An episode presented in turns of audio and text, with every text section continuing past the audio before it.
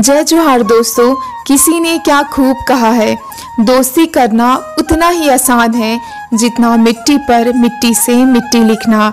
मगर दोस्ती निभाना उतना ही मुश्किल है जितना पानी पर पानी से पानी लिखना।